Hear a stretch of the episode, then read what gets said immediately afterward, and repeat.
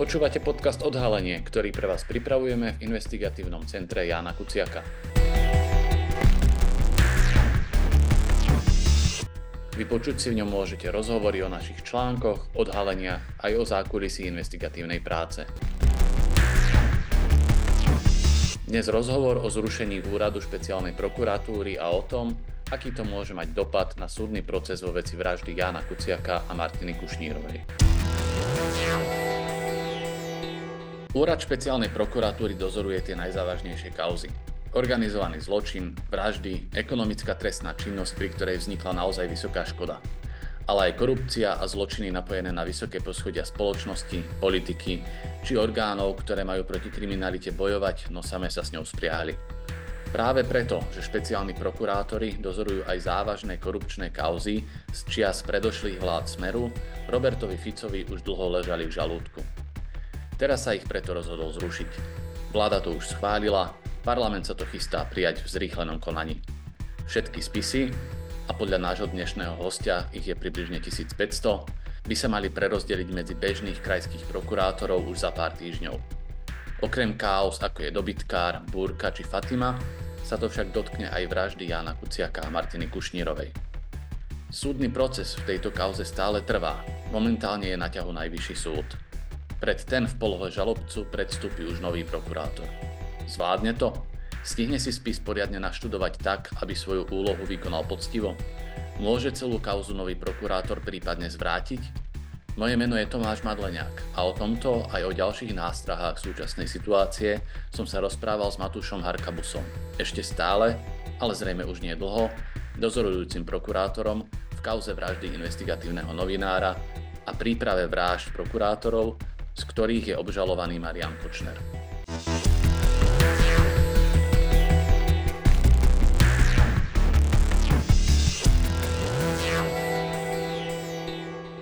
Takže dobrý večer alebo podvečer, pán prokurátor, a veľmi pekne vám ďakujem, že ste prijali naše pozvanie do nášho menšieho podcastu.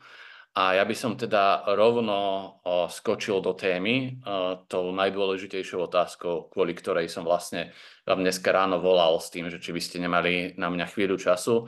A to je teda tá otázka, že či môže zrušenie špeciálnej prokuratúry, ktoré teda včera schválila vláda a vyzerá to tak, že sa tomu zrejme teda nevyhneme, ohroziť proces v prípade vraždy Jana Kuciaka a Martiny Kušnírovej, ktorý dozorujete.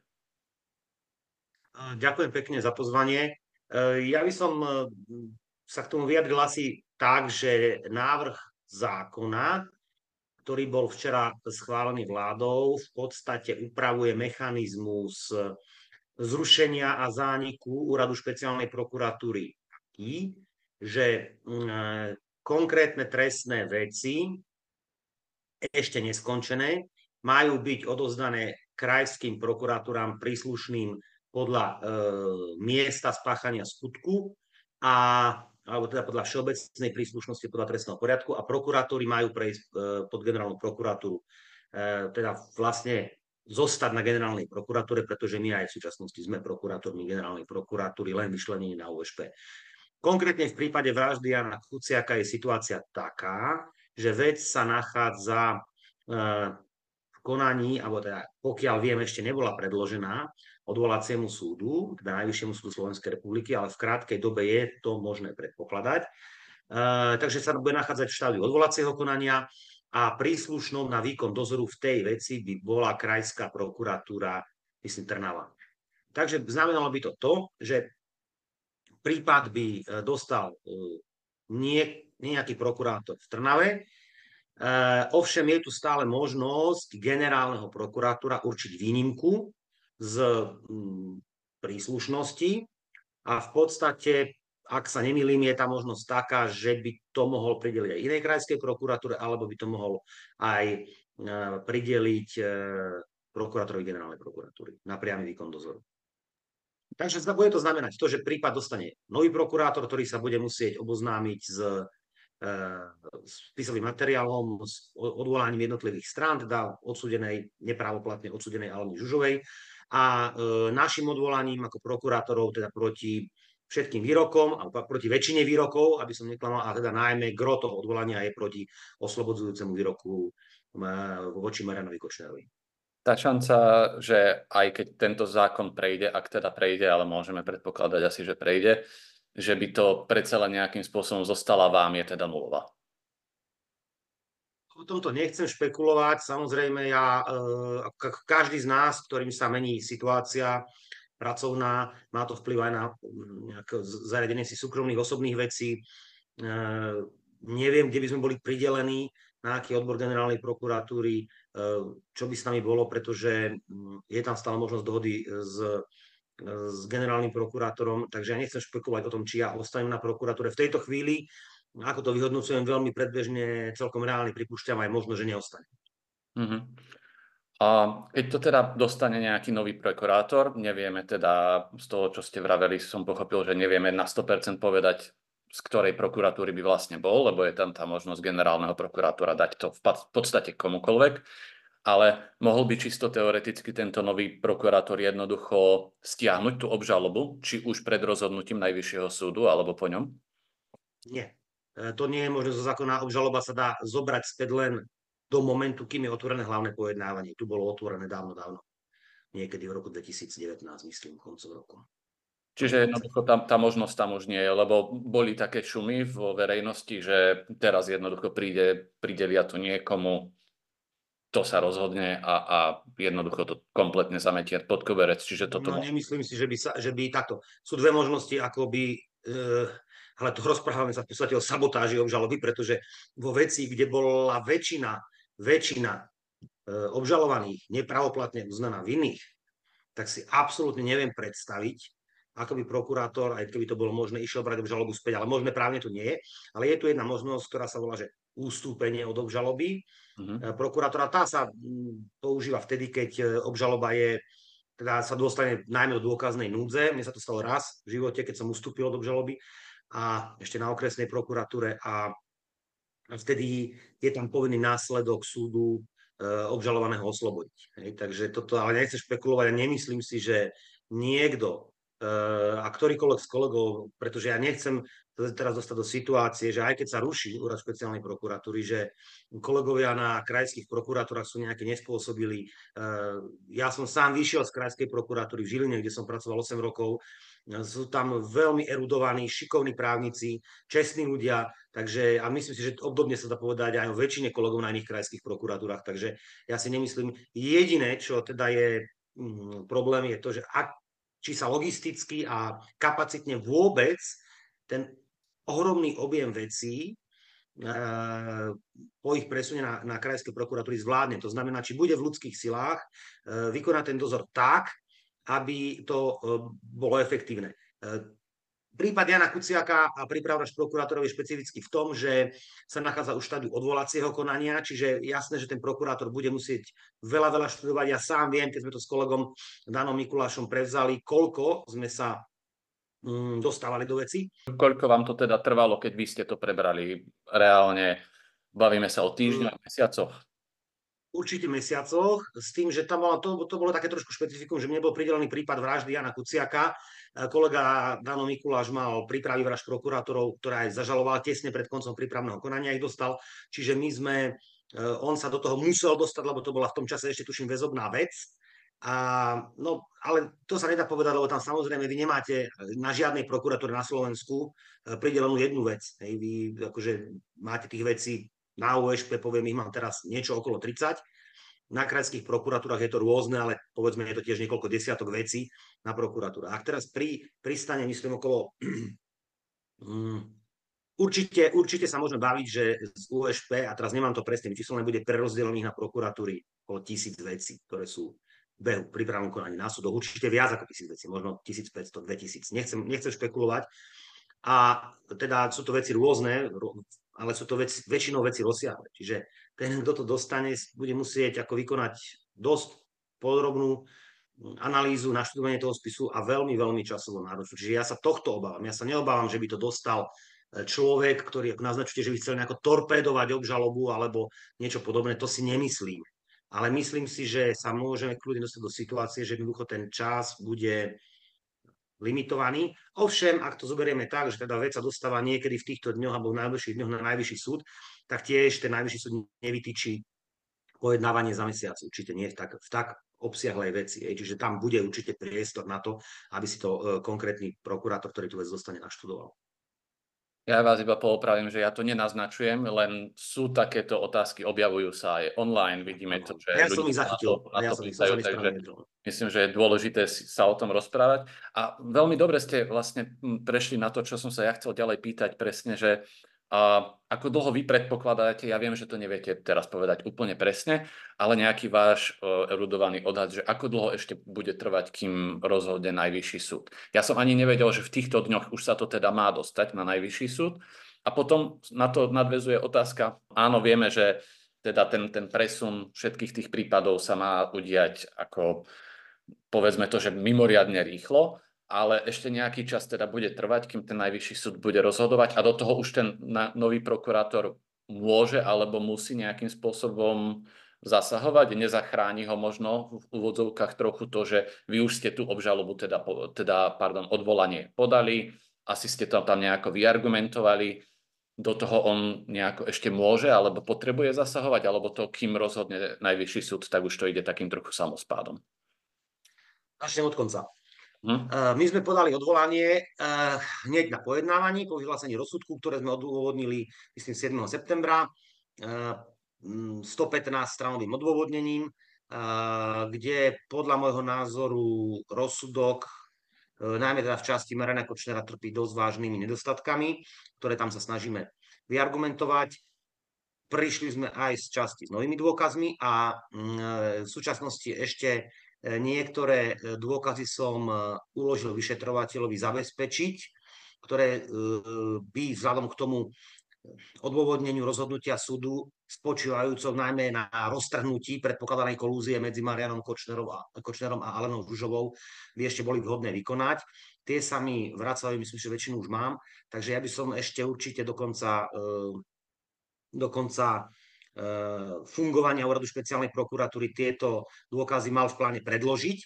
A teda prokurátor, ktorý to dostane, eh, bude teda mať nejaké mantinely od nás. Samozrejme, on s tým odvolaním môže hýbať, môže povedať, na tom trvá, to ešte navrhuje a tak ďalej, ako sa to bude študovať, ale nie je nejaká norma, ktorá by ho zavezovala do toho, kým najvyšší súd bude rozhodovať, do veci aktívne vstupovať. Čiže mm, predpokladám, že bude potrebovať teda, bude mať aj priestor na, na e, čas, e, ktorý využije na štúdium spisu a prípravu a tak ďalej. Vravím, nevylučujem, ja neviem, kde ten spis skončí, kto to bude mať. Neviem, či ja ostanem na prokuratúre v tejto chvíli, je to všetko tak rýchlo robené, že tie ďalšie pôsobenie profesionálne si musí nastaviť každý z nás. Takže špekulujem, vychádzam z predpokladu, že by to teda dostal iný prokurátor. A čo sa teda týka toho, že kedy zhruba podľa vás môžeme očakávať nejaký rozsudok zo strany Najvyššieho súdu? Ako vlastne môže rozhodnúť? Čo očakávate? No, možnosti sú tak. My samozrejme navrhujeme, aby mm, e, v časti rozsudok potvrdil, e, prípadne ho zmenil a v časti aj zrušil. Je to dosť zložité, pretože tých výrokov nad jednotlivými obžalovanými tam je viac. Máme tam štyroch obžalovaných, takže e, u Aleny Žužovej síce nespochybneme uznanie viny, napríklad spochybneme právnu kvalifikáciu aj formuláciu skutku, takže tam napríklad navrhujeme zmenu. E, navrhujeme jej uložiť trest slobody na doživote. U Mariana Kočnera ho zmeniť nemôže, pretože ten bol oslobodený prvostupňovým súdom. Teda ak najvyšší súd vyhovie nášmu odvolaniu, vec e, vráti, bude musieť vrátiť e, špecializovanému trestnému súdu. Pokiaľ ide o Dušana Kracinu, tam vinu nespochybňujeme, s tým, že navrhujeme prísnejší trest, tam by to išlo zmeniť. A pokiaľ ide o Darka Dragiča, tam e, ten bol oslobodený, takže tam navrhujeme taktiež vec vrátiť na ďalšie prejednanie. Inak pokiaľ viem, tá informácia o tom, že vec má byť predložená v týchto dňoch, je tak viac menej mojou dedukciou, aby nevznikali nejaké verejné očakávania, pretože pokiaľ som zisťoval stav konania asi pred mesiacom, tak e, spis bol ešte, respektíve rozsudok bol ešte na preklade kvôli tomu, že ho potrebujeme preložiť Darkovi Dragičovi. Takže to zdržalo tú vec. Samozrejme je tam ešte povinný proces vydoručovania z tých jednotlivých odôvodnení, e, odvolaní stranám a tak ďalej. No, čiže keby sme vychádzali z toho, že by bol rozsudok predložený Najvyššiemu súdu niekedy začiatkom budúceho roka, no tak e, keď vyjdeme z toho, že ako rýchlo rozhodol súd Najvyšší v tom prvom kole, tak rozhodol po cirka 9 mesiacoch od predloženia veci, ale bez prípadu príprav vražd prokurátorov. Išlo len o tú prvú časť, o vraždu e, Jana Kuciaka Martiny Kušnírovej aj z časti obžalovaných. Ja teraz predpokladám, že ten čas by mohol byť niekde podobný, nechcem, je to otázka nie na mňa, no ale určite skôr ako na jeseň to neočakám. No a za predpokladu, že potom by teda najvyšší súd rozhodol, že minimálne v prípade Mariana Kočnera to musí ísť naspäť na špecializovaný trestný súd, ak bude ešte stále existovať, tak sa bavíme o kompletnej obnove zase celého, celého súdneho procesu a zase minimálne roku pojednávaní. Tak? Nemusíme, nie, nie, nie, tu vás popravím. Nemusíme sa baviť o obnove celého procesu, teda od, o, vy, vy máte na mysli zrejme vykonanie procesu od začiatku, ano. teda zopakovaniu celého. Tam bude závisieť od toho, e, a to sme zvažovali, teda či navrhovať odňatie veci konajúcemu Senátu alebo zmenu zložení Senátu, kde by zrejme obžalovaný s takou zmenou nesúhlasil. Predbiehame, ale nevieme, kto by sa vrátil na, na uh, prvý stupeň. Uh, a muselo by sa od začiatku. Uh, bude záležať od najvyššieho súdu, či pristúpi k takémuto opatreniu alebo nepristúpi. Ja tvrdím, že, že stále dôverujem súdu, že je tu vec schopný posúdiť, pojednával to pomerne veľmi rýchlo na pomery slovenského trestného poriadku, rozsiahlosť tej veci, takže ja, my sme tu nenavrhli, aby, aby konal vo veci iný senát alebo zmenený senát. Hej.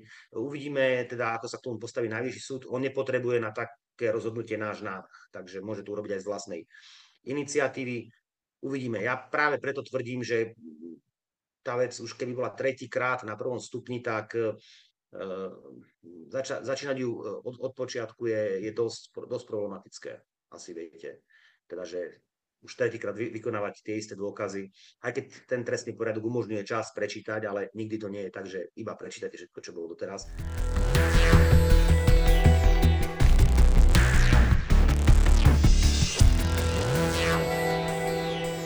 Nedá mi ešte nespi- zašpekulovať si trochu, a snáď mi odpustíte. Hovorí sa totiž to nie len o zrušení špecializovanej, e, špeciálnej prokuratúry, ale aj špecializovaného trestného súdu za predpokladu, že špekulujeme, ale za predpokladu, že takéto niečo by sa stalo, potom by sa to vrátilo na nejaký bežný okresný súd, ktorý by v tom musel rozhodovať a ne, ne, nevzniká z toho nejaké riziko zmarenia celého procesu? To by záležalo od toho, ako by sa legislatívne nastavil prechod e, spisov e, zo zrušeného súdu na nový súd. Súdy sa aj v minulosti rušili, viaceré aj v rámci súdnej mapy a tak ďalej. Takže tam ide o to, že myslím si, že tam sa nemenili konajúci sudcovia, takže tam ide o to, že ako by e, sa to nastavilo a samozrejme tiež o otázku, že čo by s tými sudcami bolo, či by kde by pôsobili a tak ďalej. To nie je vôbec otázka na mňa, to je otázka na aktuálnu politickú moc, ktorá v súčasnosti pristupuje k zrušeniu úradu špeciálnej prokuratúry alebo sa výrazne snaží o zrušenie úradu špeciálnej prokuratúry. To je myslím, že každému jasné, že tu nejde o žiadne začlenenie po generálnu prokuratúru a podobne, tu ide o čisté zrušenie úradu, pretože ten úrad ako taký tvorí tá agenda, ktorá prechádza na iné úrady. Na iné, na iné súčasti prokuratúry, tak by som povedal. Ešte som sa chcel spýtať, verejnosti môže, verejnosť môže mať pocit, že celý ten proces už trvá dosť dlho. Ja rozumiem tomu prečo tak dlho trvá, ale, ale ten pocit tu môže byť. Naozaj už od vraždy prebehlo 5 rokov. My sa tu teraz bavíme o tom, že môže to trvať ešte, ešte dlho. No a ja keď som sa pozeral na tú novelu trestného, trestného zákona, tak mi udrelo do očí, že jednou z nových poľahčujúcich okolností má byť, a, a ja som si to zapísal, že ak trestné stíhanie bolo vedené neprimerane dlho, ak túto skutočnosť nemožno spravodlivo pričítať páchateľovi alebo jeho obhajcovi. Znamená mhm. to, že teraz môžeme očakávať, že aj ak treba o nejaký čas Mariana Kočnera uzná súd za vinného, tak bude mu priznávať ako poľahčujúcu okolnosť a tým pádom aj nižší trest to, že jednoducho ten súd trval tak dlho, ako trval? Takto. Tiež rozdelím odpoveď na dve časti. Nemyslím si, že vzhľadom k okolnostiam prípadu a k tomu, ako je nastavený náš trestný poriadok, teda to, čo opakujeme notoricky, že je preformalizovaný, opakujú sa úkony a tak ďalej. E, trvá tento súd dlho, alebo toto konanie ako celok. Prípravnému konaniu podľa mňa nemôžeme nič vytknúť hľadiska rýchlosti. tam boli skutočne nasadené zo strany policie masívne, masívne prostriedky a boli, a boli tí ľudia skutočne robili nad rámec ľudských možností, aby sa prípad, prípad jeden aj druhý objasnili. To, o tom nemôže byť sporu. A súd teda a to je vlastne výhoda špecializovaného trestného súdu oproti bežným súdom, že má na takúto agendu vyčlenený čas a priestor, na takto závažnú agendu a koná rýchlo. E, my si uvedomíme, že len počas, prvom kole to nemám spočítané, ale len počas druhého kola, teda od niekedy februára 2022 do mája 2023, teda počas roka aj štvrť bolo 39 pojednávaní. E, E, to nie je málo, to je na bežnom okresnom súde máte vo vraždách, ktoré sú neväzobné, a táto vec už bola neväzobná v tom čase. Máte, pardon, bola väzobná, lebo bol tam Darko Dragiš vo väzbe, ale aj tak, hej, 39 pojednávaní ročne je hodne. Čiže tým sudcom čokoľvek vyčítam tomu rozsudku, tak jedinú vec nemôžem uprieť súdu, že teda konal rýchlo. Ja chápem, že verejnosť potrebuje rýchle výsledky a potrebuje tú spravodlivosť vidieť rýchlo. Ovšem, treba si uvedomiť, že aj v krajinách, ktoré nemajú takto eh, preformalizovaný trestný poriadok, procesy e, takéhoto typu trvajú dlho. V Taliansku sú bežne mafiánske vraždy odsudzované po desiatich rokoch. To si zase ne, nenahovárajme. Čiže áno, a teraz polahčujúca okolnosť. Nemyslím si, že práve táto časť trestného zákona by mala byť nejaká, alebo návrhu novely by mala byť nejaká problematická a to z dôvodu, že my už teraz podľa judikatúry Európskeho súdu pre ľudské práva sme e, dlhotrvajúce konanie nezapríčinené obvineným e, ktoré, ktorý sa teda odsudzuje na konci, uznal sa za vinného, e, zohľadňovali v rámci tzv. mimoriadného zniženia trestu, mimoriadných okolností prípadu. Čiže mohli sme ísť buď teda v rámci normálnej úpravy sadzby, ale teraz to vlastne formalizuje, je to ďalšia polahčujúca okolnosť. Ako, ale toto by som nevidel ako ďalšiu nejakú, e, nejakú vádu návrhu. V podstate sa dáva na papier to, čo sa predtým aj robilo. Aj. Tu ja nemám nejakú výhradu. Ešte sa spýtam na jednu vec, ktorá sa tak šíri aj slovenskými internetmi a určite ste to zachytili aj vy, tú špekuláciu, že kvôli tým nižším sadzbám za rôzne trestné činy, aj korupciu, aj ekonomické trestné činy, by sa mohol skôr na slobodu, na slobodu dostať práve Marian Kočner, ktorý v súčasnosti je odsudený teda za zmenky. Je to podľa vás reálne, lebo mne to teda smrdí nejakou retroaktivitou? Nie, tak to by bola retroaktivita, tak nie som, akože nechcem sa pasovať do roli znalca ústavného práva, ale myslím, že tu by to bolo retroaktívne v prospech. Um, odsudeného závisí to od legislatívneho nastavenia, či sa teda budú prehodnocovať aj tresty, ktoré sú ešte, ktoré sú síce právoplatne uložené, ale nie sú vykonané. Pokiaľ som sa s tým návrhom oboznámil, tak takéto ustanovenie tam nie je. Čiže zatiaľ podľa tohto, čo vy, čo vy citujete, k tomu nedochádza. Ešte by som len upriamil ešte k tej polahčujúcej okolnosti, minútku, ak mi dáte, by som sa vrátil. E, tu je iný paradox. Ako mne v zásade nevadí to, že sa, že sa e, na papier napíše prax, ktorú sme predtým robili z hľadiska judikatúry Európskeho súdu pre ľudské práva, ústavného a tak ďalej. Nevadí to, že sa tu nič nerobí, a to je dlhodobý problém, práve s trestným poriadkom, ktorý, ktorý je takým takým motivátorom robenia obštrukcií a aj teda za, záťažou pre orgány a pre súdy, ktoré ich nutí opakovať úkony, ktoré ich nutí dvakrát, minimálne dvakrát vypočúvať v konaní tých svetkov, ktorý viktimizuje obete trestných činov, sekundárne viktimizuje pri opakovaných výsluchoch. A to je veľká príčina prieťahov. Čiže povedať si, no dobre, my máme taký trestný poriadok, neurobíme s tým nič, ale keď nám to trvá dlho, tak ešte pomôžeme uh, obžalovanú. To je aká trestná politika štátu tam treba, e, týmto sa treba zaoberať.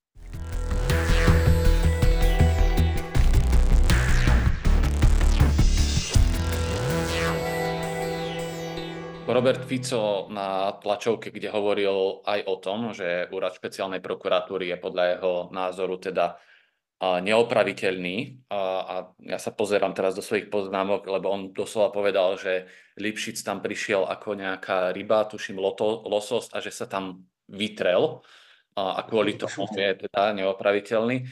On osobne pritom menoval aj vás, vaše meno. Ako ľudsky osobne vnímate vlastne celú túto situáciu?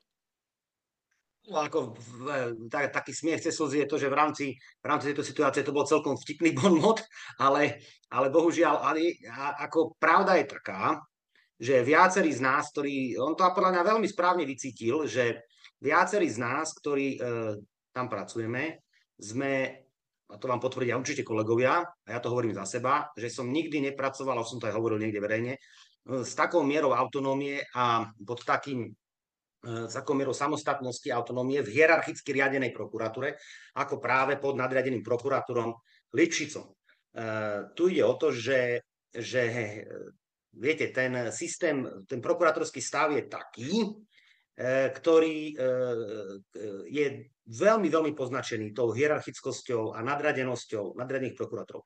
Reportuje sa, správujú, správy sa podávajú. Vy ako robíte ten priamy dozor, povedzme, ale veľká, veľká časť, e, časť e, toho je od, je proste, ste, zaťažo, ste zaťažovaní reportovaním toho, čo robíte nadriadeným, už len týmto. Hej. Za Lipšica je to minimalizované na minimálnu, minimálnu úroveň. A samozrejme, že ľuďom sa to páči, ako ľuďom, ktorí chcú pracovať a ktorí uh, chcú, nechcú byť len vykonávateľmi v systéme, a ktorý, dovolím si povedať, že v štandardne, teraz zase opäť zovšeobecňujem, nerád zovšeobecňujem, ale v štandardnom systéme e, im toto celkom nevyhovuje na prokuratúre, tak e, pod Lipšicom to prestáva. Už len tento aspekt je taký, že, poviem to ľudovo, rozvezuje ruky prokurátor. Hej? To je fakt.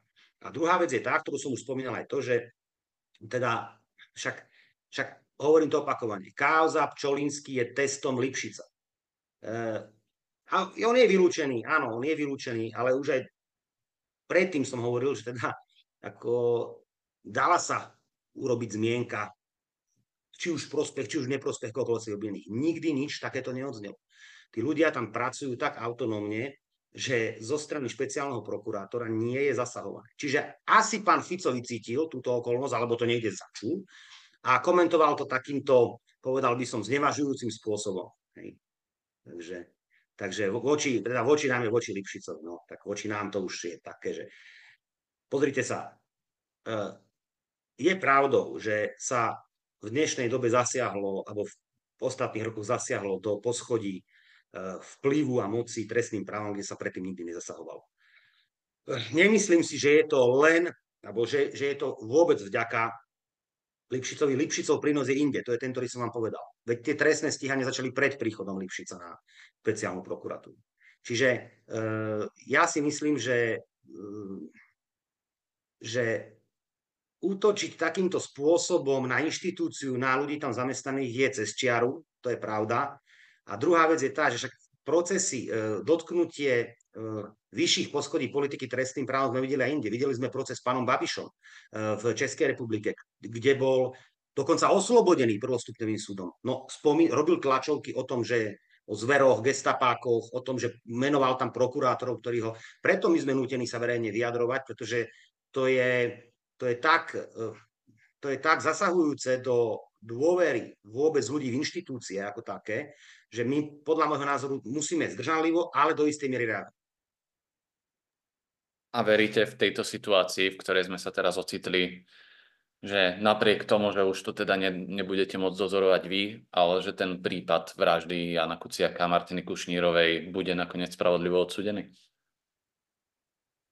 Samozrejme, že verím. E, myslím si, že e, súdy, a to je práve systém, ktorý nám zaručuje spravodlivosť, že teda systém prieskumu na súdoch nie je zverený jednému človeku, ale je zverený v Senátum konajúcich ľuďom, teda v našom prípade minimálne šiestim, v prípade Jana Kuciaka.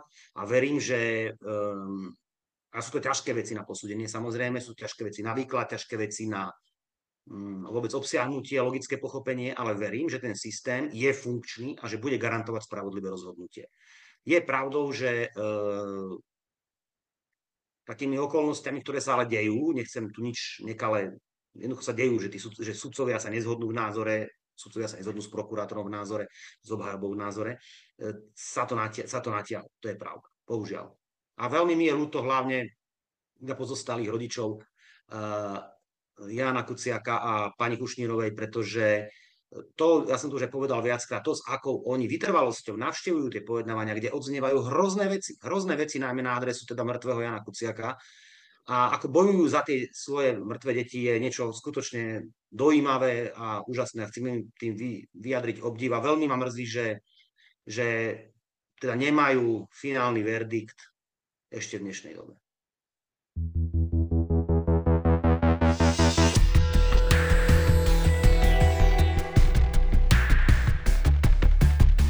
Ďakujeme, že ste si vypočuli podcast Odhalenie investigatívneho centra Jana Kuciaka. Ak by ste našu prácu chceli podporiť, hoď aj symbolickou sumou, link, kde tak môžete urobiť, nájdete v popise tohto podcastu, prípadne na webe www.icjk.sk. Tam nájdete aj naše investigatívne články. A akékoľvek nápady, tipy, ale aj pripomienky nám zasielajte na e-mail icjk.icjk.sk.